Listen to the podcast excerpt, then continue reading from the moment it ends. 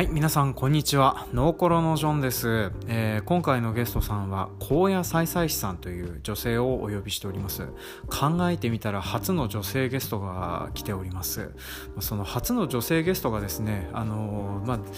前週前々週と下ネタ続きの後でいいのかっていう風なのもあるんですけれどもだいぶ温度差の離れた、えーと、ちょっと農業によって今回はお話をしております。なんであの久々にあのまたクリーンマークに戻っての配信となりますね。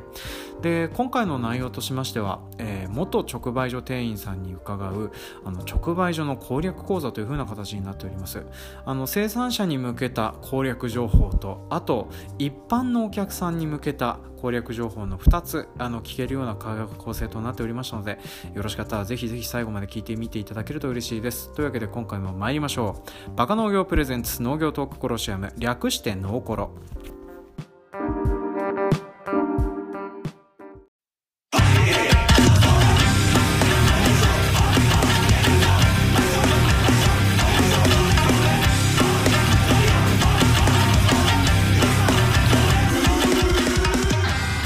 番組は日本全国にいる農業関係者の皆様と農業に関係があるようなないような話題をお話しする不真面目系農業トーク番組です。メインパーソナリティは私北海道の中心部札幌市のちょっと東側にある江別市在住農家のノンジョンです。よろしくお願いします。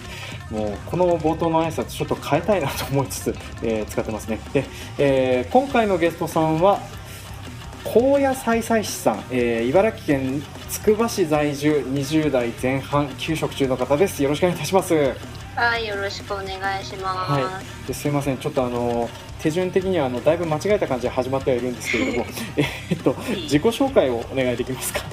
はい。じゃあはじめまして高野菜菜師です。えー、茨城県つくば市、まあ、関東平野のど真ん中に住んでますで今はちょっと休職中なんですけどもともとまあ、2年半から3年近く直売所の方で働いておりました。よろしくお願いします。はいよろしくお願いいたします。でこの勤めてた直売所なんですけどどんな場所にあってどういうような規模の直売所だったんですか？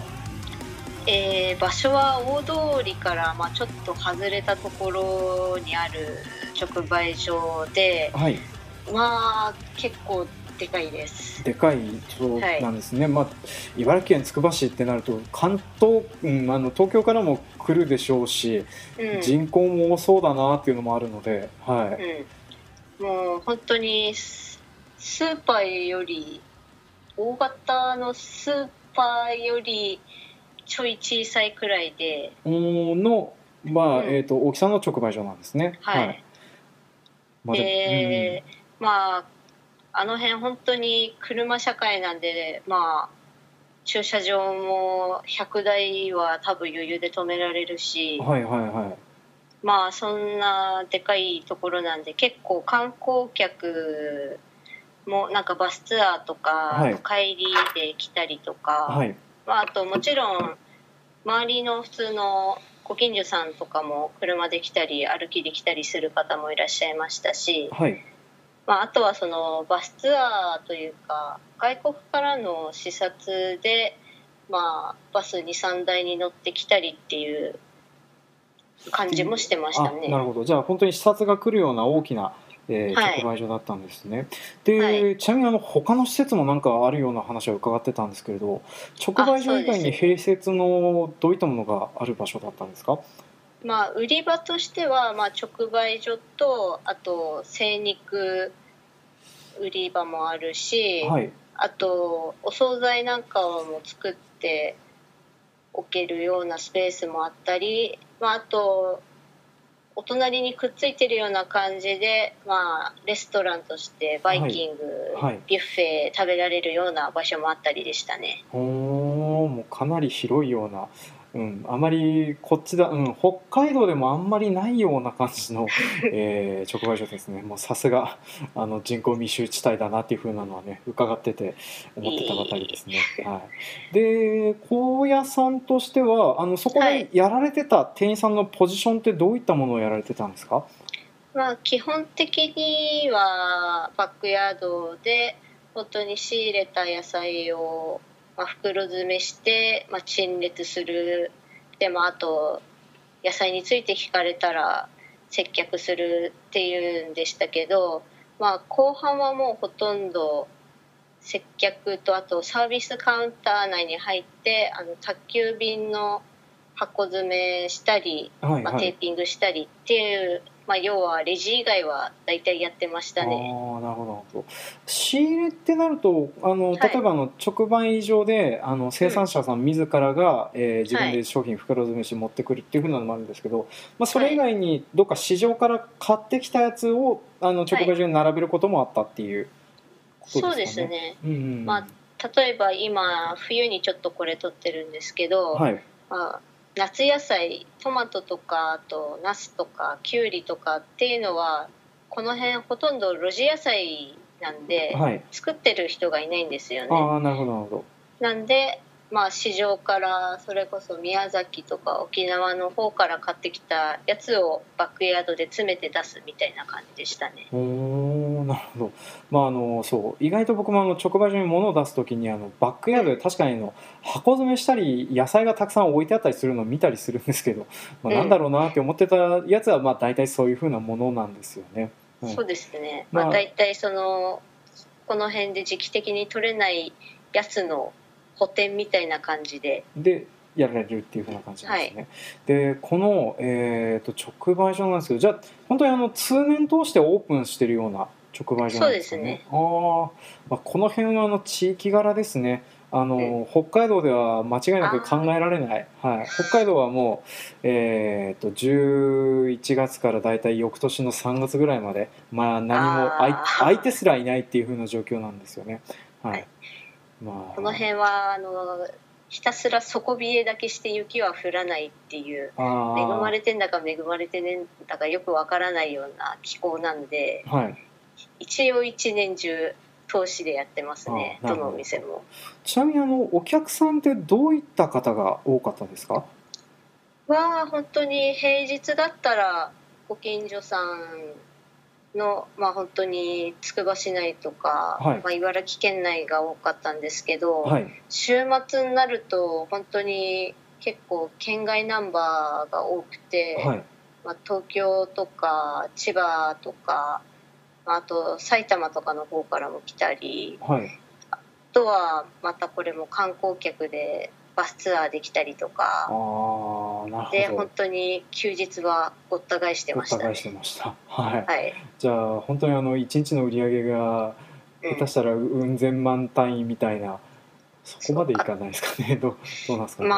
あうん百万。うん百万とかまあ、はい、すごい売り上げはあるだろうなっていうね、はい、割とあの直売所の年間の売上規模みたいなものってあの、はい、侮ってると結構引くぐらいの金額売り上げてたりするのありますよね。あります。はい。ちなみにあの金額覚えてます、はい、その勤めてらっしゃった時の、えー、年間の売上金額みたいなやつって。ああまあ奥は行ってましたねああまあそうですねまあ大体どんなところでも奥は行くんですよね、うち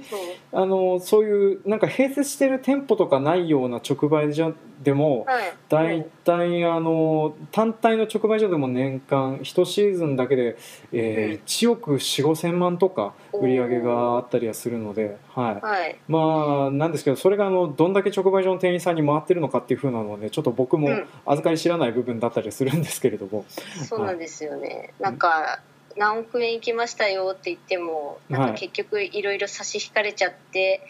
残念ながら利益としては出てないみたいな話は聞きましたね。そうですね。もう金額たくさんあるからそんだけお金があるんだったらって思っちゃうんですけどね、うん、まあ売上ベースだったらそんなにねっていうふうな話でね。残念ながら回ってこないな、みたいな話はよくしてました、はいね。まあ、この辺はあの農業関連あるあるなんですよね。あの、えーまあ、手元に入ってくるお金はそんなんじゃないんですけれどもあの売上自体はまあ平気で置くとかそういう単位とかね。まあ、ただ出ていくお金がうん千万とかう。ん百万円単位だったりすることが多いので。はいまあ、あのすいません。ちょっと私の方から余談になってしまいましたけど。まあ多分なんかそんだけの規模だったらもう多分併設されてるところとかも合わせてもかなりの規模売上規模だったろうなとは思うんですけど、まあ、売上の規模が大きくなればなるほどこうねうまいことお金を回していくのが本当にピーキーなバランスになっていくっていうふうなのは、えー、なんとなく大変だろうなっていうふうなのを思って。ます。そうなんです、はい、で、えーとまあ、高野さん自体はあの、えーとまあ、そういった感じであの店舗でいろいろあのレジ以外はされてたってことだったんですけれども、はい、えーと、それでちょっとあの今回多分てお話の中心になるのがあの、はい、何ですかねどういった農作物を選べばいいのかと、あと、出す側はどうしたらよく売れるようになるのかっていう話を中心にちょっとしていこうかなと思ってます。で、はい、えー、先に、はい、あのお客さん側の、えー、はい、視点としてあの、どういったものを買ったら直売所お得とかあとはあの、い、いい使い方ができるのかっていうふうなのを伺っていきたいんですけれども、どういった感じであのなんか農作物を選んだらいいですかね？あまあやっぱり見た目でとりあえず買って、はい、まあ美味しかったらその人その誰々っていうラベルに書いてあるやつをじゃあまたこの人の野菜を買おうとかまああと直売所的にももちろん雰囲気がいい悪いとか、まああと全体の品をざっと見て、はい、まあ陳列の仕方がいい悪いっていうので正直判断しちゃってますね。あとは本当に試しになんか一番良さげなのを買ってみる。ああなるほどなるほど。ちなみにあのその陳列のいい悪いっていうのは、生産者の話、はい、それともあのお店の話ですかね？ああお店ですかね。結局まあ最初に陳列するのは、まあ、朝一で陳列するのは生産者かもしれないですけど、はい、結局まあ午後とかまあ、夕方とか行った時は、まあ、ケアするのはあ店員さんなんですね、はい、そう店員さんの方なのでまあそこで判断しちゃってますね、まあ、どれくらいそういうので、まあ、手を回せているかっていうか。あなるほどなるほど。じゃあまあそういうふうな感じでその、まあ、ケアできる人数の把握みたいなのもあってその陳列がきれい汚いというふうなのを見た方がいいのと、はい、まあ、あと見た目っておっしゃってましたけれども、はい、見た目の中でも例えばあのなんていうのかなラッピングが綺麗とか、はい、あと、うん、物の良し悪しで綺麗とか、うん、そういうふうないろいろあると思うんですけどどういう部分で見たらいいですかね、まあラッピングは一番分かりやすいかなと思います。多分。それはあのあのなんていうのかな。あまり野菜に詳しくなくても品種とかその特性に詳しくなくても分かりやすと分かりやすいと思うんですけど、はい、まあその例えば今の時期だったら白菜が、はい、まあ結構並んでると思うんですけど、はい、じゃあその白菜を見た時に、まあ、例えば葉っぱにその虫食いがないかとか、はい、あと白菜のその下の方根っこの部分の方に、まあ、たまにあの虫がいると糞が溜まってるんですよね。まあ、そういうのがないかどうかっていうのをよく見たりしてますね。あなるほど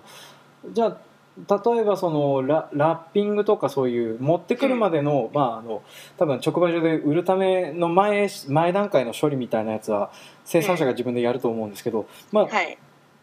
そういうのが綺麗な人ほど、えー、はい、例えばそのなんていうかな規格のグレードが高いっていうんですかね。そうですね。あじゃあまああの、まあ、あの実際にはあの有品周品みたいなやつが、まあ、農協とか市場とかに出そうと思ったらつくんですけれども、まあ、直売所でそれはつかないので、はい、えー、まあ、その多分直売所のグレードの中で U とか C とかつくやつでも、あの、はい、U の中の低い方とか高い方とかっていうのはあったりすると思うんですよ。で、はい、まあ、そういうふうな企画があの見えない企画が、あのなんか高めの人を選ぶようなのをラベルから判断した方がいいよっていうふうなお話って感じですかね。はい、そうですね。あまあ、あとはまあ見た目が悪くても、まあ、あと試食とかを出してもらえるとね一番わかりやすいと思うんですよ、ね、あなるほど。特にうちの場合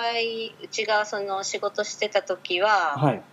夏場のトマトなんかはまあ、見た目はその形がちょっといびつでも、はい、まあ、試食を出してもらってでお客さんに食べてもらって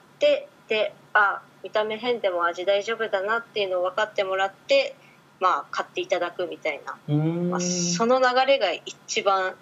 多分信用されるかなと思いますね。感じですね。ちなみに試食っていうのはじゃああの、はい、この辺は試食分として出していいですよっていうふうなのが決まってそれを店員さんが試食として出す感じですか？えーと、朝一の段階では、はい、まあ、大体もう生産者さんが自分で作ってきて、はい、それを試食用としてカットしてくるっていう感じなんですかね。そうですね。とかあとバックヤードの方に試食なくなったらまたこれ切っといてみたいな感じでポンって置いていく方もいらっしゃったり。あとはまあもし試食なくなっちゃったらあのお店のやつ適当にあの切って出してもらっていいからねっていうふうに言ってもらったり。まあそんな感じでしたね。なるほどなるほど。分かりました。じゃあまあとりあえずその、まあ、見た目以外にもちょっとそういうふうなので、えー、信用されるような手段とかはあったりするよっていうふうなのも、はい、えー、あるというふうなことですね。で、はい、あとちなみにあの行く時間帯とかって何か関係あります？行く時間帯。直売所に買いに行く時間帯としてベストな時間帯って何かありますか、はい、わ開店から1時間ぐらいかな。ああ、ちなみに、はい。あの生産者さんの中でもちょっと開店に遅れて出す人とか、はい、そう、はい、いらっしゃると思うんですよね。はい、まあそういうのを含めて、はい、いい感じにもう全体的に、まあ、全種類揃ってるっていうのは、はい、まあ開店直後っていうより1時間2時間後くらいが一番いいかなと思ってますね。あまあこれはどこの直売所も同じだと思いますね。あの、うん、私もあの開店に間に合わせたい気持ちとかはあるんですけれどもそうえー、そうですねあのは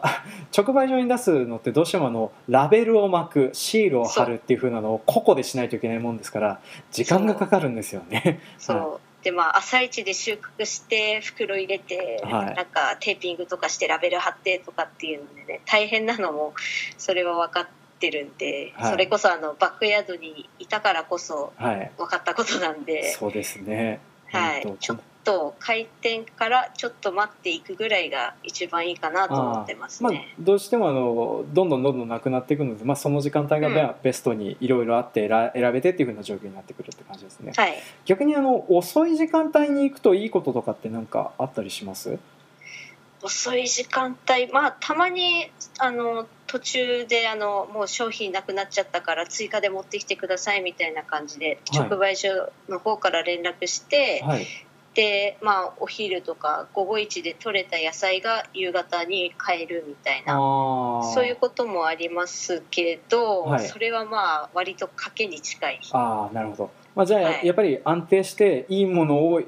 い時間に買いに行くんだったらその、はい、開店から12時間後に行くのがベストっていうふうなので。はい、そうですね。了解しました。まああと、平日だったら割と。まあ平日まあ日によるっていうふうなのはありますねまあ、そうですね。特に大きい直売所ほど遠くの方から土日とか、土日祝は来るでしょうしね、はい、そうですね。まあそうですね。まあでもあの平日は平日でその出す量を制限する人もいるとかあるような気もきますのでちょっとこの辺はね、はい、分かりづらいので、まあ、土日行かれる方は、えー、できればそのぐらいの時間狙うのがいいんじゃないっていうふうなところで、はい、はい、了解しました。であと,、えーと、はい、ポップでなんか差がつくような形例えばあの生産者さんのポップとかで、あのー、なんかこういうふうな人を選んだ方がいいよとかって何かあります？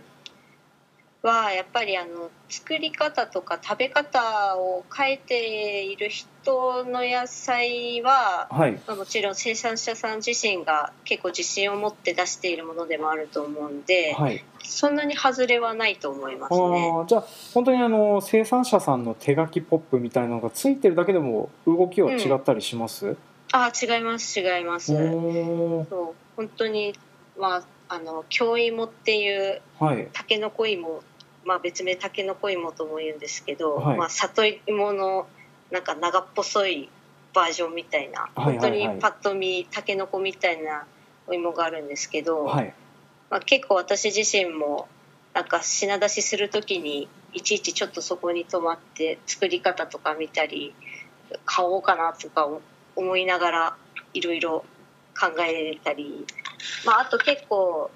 そういうたけのこ芋が他には売ってないからこれを買いに来たのっていうお客さんとかも結構いましたね。なるほど。まあ使い方わからないものほど特にそういうのついてないと逆に困,、うん、困りますよね。なんだろうこれで終わっちゃいますからね。そう、はい、そうか。じゃああと顔写真入りのトップとかって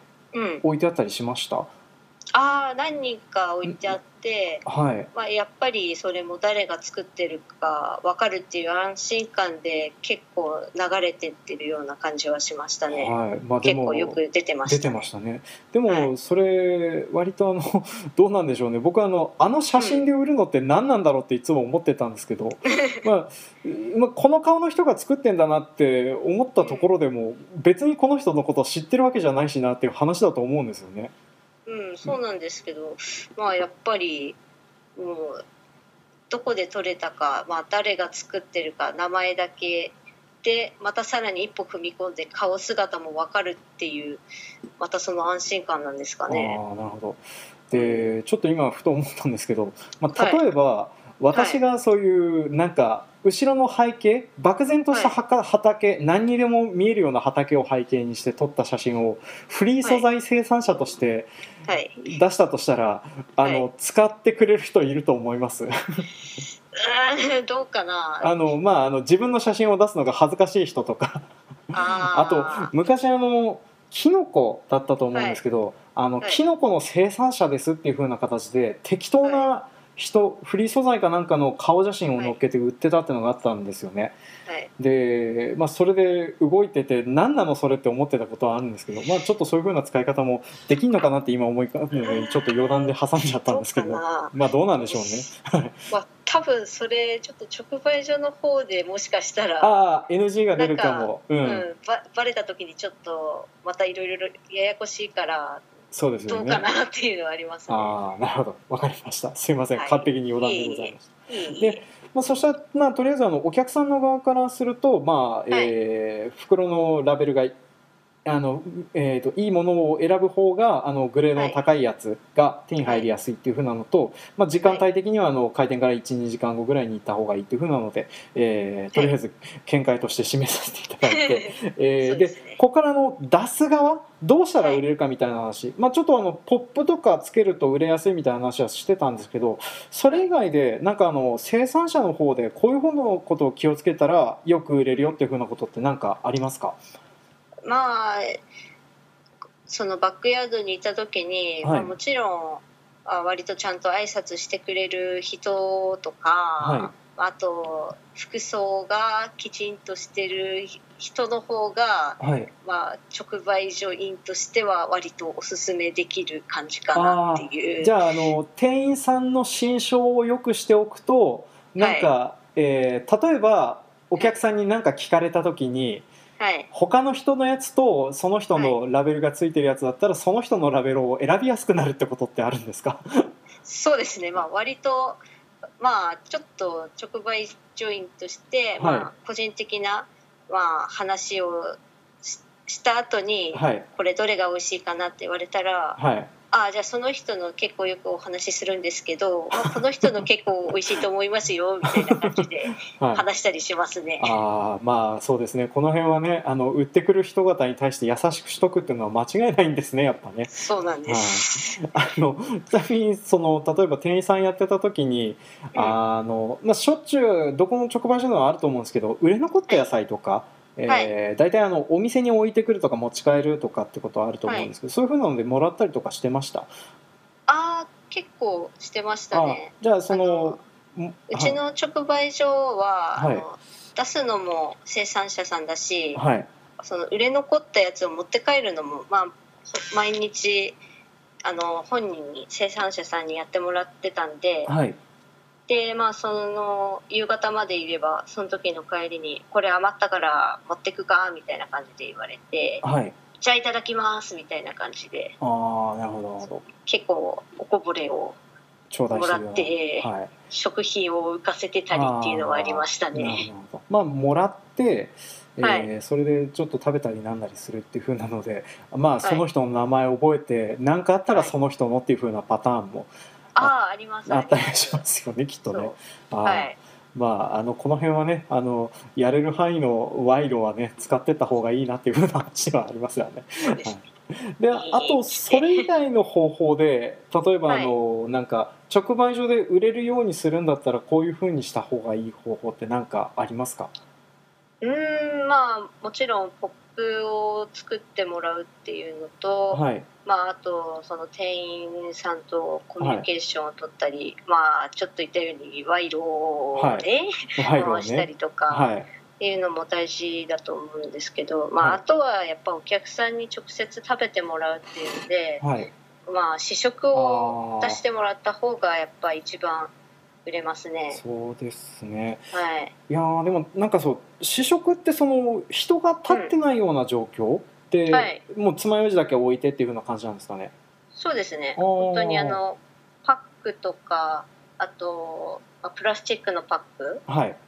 容器とかになんか入れてで、はい、まああのなんていうんですか？それこそそのこれは誰々の試食ですみたいな風にちょっと書いて置いといてもらって、はい。はい、でまあ用事かなんか置いといてもらえれば、はい、まあ、あとはこっちのあの直売所員で、まあ、ゴミ箱用意したり、はいはい、でまあ試食もなくなくなればまあことづけ言われてたらまあそれでまあ、売り場からも持ってって直売所員でパパって切ってまたチャージしたり。ああそう。その試食ってどうしてもあの誰か立ってやってるのかなっていうイメージがあったもんですからだからあの、まあ、頼めてそういうふうな形で頼んでおけるんだったらいいですよねはい、はいうん、でも例えばあの同じ品目がたくさんある時に、はい、えー誰からの、えー、試食ですっていうふうなのとかって出したりするんですか、まあ、例えばあしますします。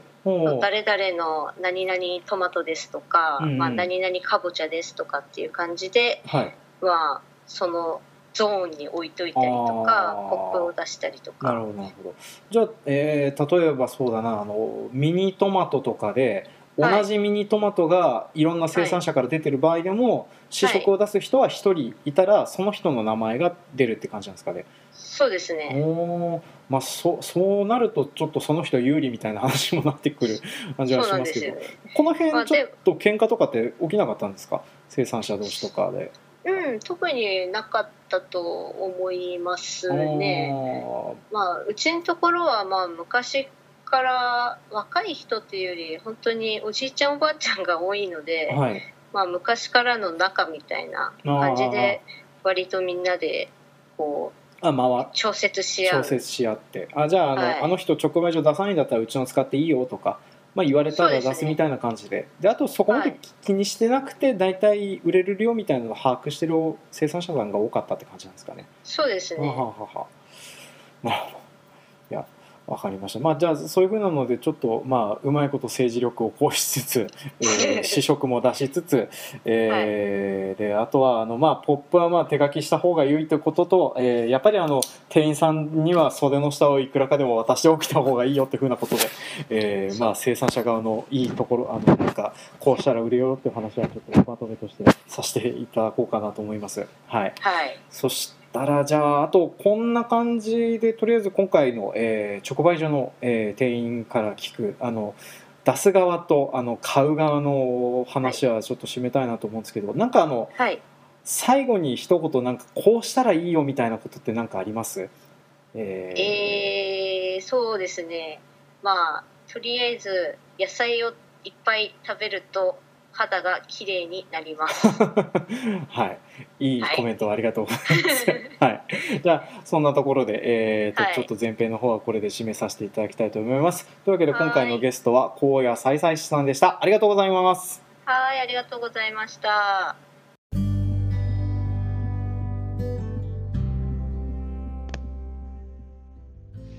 はい、今回もお聞きくださいまして誠にありがとうございます。当番組の感想コメントは、Twitter ハッシュタグ、ノーコロとつけてつぶやいてください。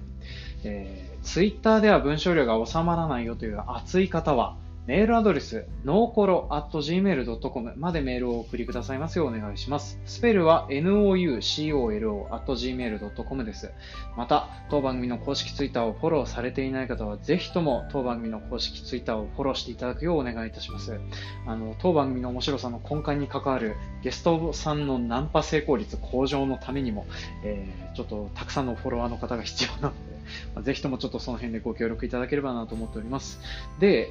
えーとまあ、そうやってそのフォローさせていただいた方から私があのナンパをしていくというふうなシステムを搭載しております。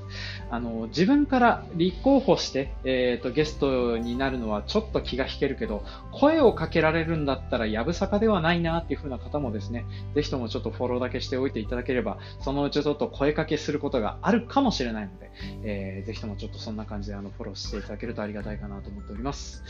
で、えっ、ー、と、当番組では基本的にあの今回来ていただいた高野菜菜師さんのように、えー、ゲストパーソナリティを常に募集しております。で今回高野菜菜師さんはですねあの昨年の12月に収録した段階であの次戦でご応募いただいた方となっておりました。まあ、なんでちょっとこうやってあの次戦で応募いただけると大変助かります。で来ていただいた方にはですねあの話下手な方でもとにかく私が何かしら掘って、えー、話題を作って、えーと、2本分番組作りますのであちょっとこういう話があるんだけれど聞いてほしいというふうなことがありましたらちょっとあの気軽にご応募いただければありがたいかなと思っております。あと、あの他選の方も受けたまっております。えー、基本的にあのこういう風な方に話聞いたらいいんじゃないのとかっていう風な、えー、話題とかの提供とかそういう風なのをしていただけるとありがたいです。ただですね、あの行けるところと行けないところという風なのがあったりします。あの行く努力はしてみますけど、無理なところは無理です。えー、ホリエモンとか、あと、寺坂雄一さんとかはちょっとコネクションあるんですけれども、あの、ちょっと、あの、ささ、もうすでに断られてたりするので、あの通りやすいところ、通りにくいところっていう風なのがいろいろとあったりしますので、まあ、その辺は、えーと、まあ、あの、空気を読んだっていう風なのもあないんですけれども、まあ、あの、えーと、行けたらいいなぐらいの気分でお送りいただけるとありがたいかなという風に思っております。で、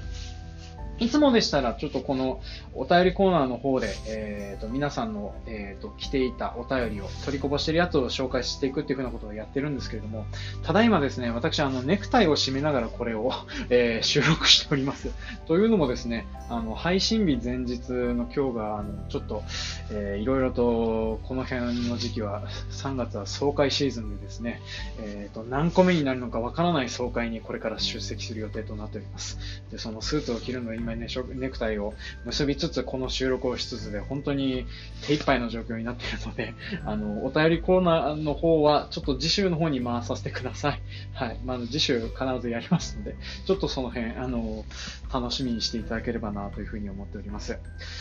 で、えっ、ー、と、2週目のちょっとお知らせになるんですけれども、まあ、今回来ていただいた高野菜菜師さんの2週目を次週配信する予定となっております。で、えー、次週の内容に関しましては、あのー、なんて言うんですかね、あの、高野菜菜師さんの独特な食思考についてちょっとお話をしていきます。で、高野菜菜師さんなんか野菜は食べられる、えー、そしてで、鶏も食べられるけど牛肉、豚肉はダメっていう、まあ、独特な食思考をお持ちなので、まあ、そういったものになぜなってしまったのか、そしてあとはそそれに関わったお父さんお母さんがどのような対応をしたのかっていう風な回答になっております。まあ、なんで、あの、お子さんの変色に悩んでいる、えっ、ー、と、お父さんお母さんですとか、あとは独特な食思考を持っているおかげで普段苦労されている方ですとか、そういった方に向けた回答になっておりますので、ぜひぜひ最後まで聞いていただければいいかなと思っております。また、えー、今回ゲストに来ていただいた高野菜菜師さん、えー、ポッドキャスト番組を最近始められております。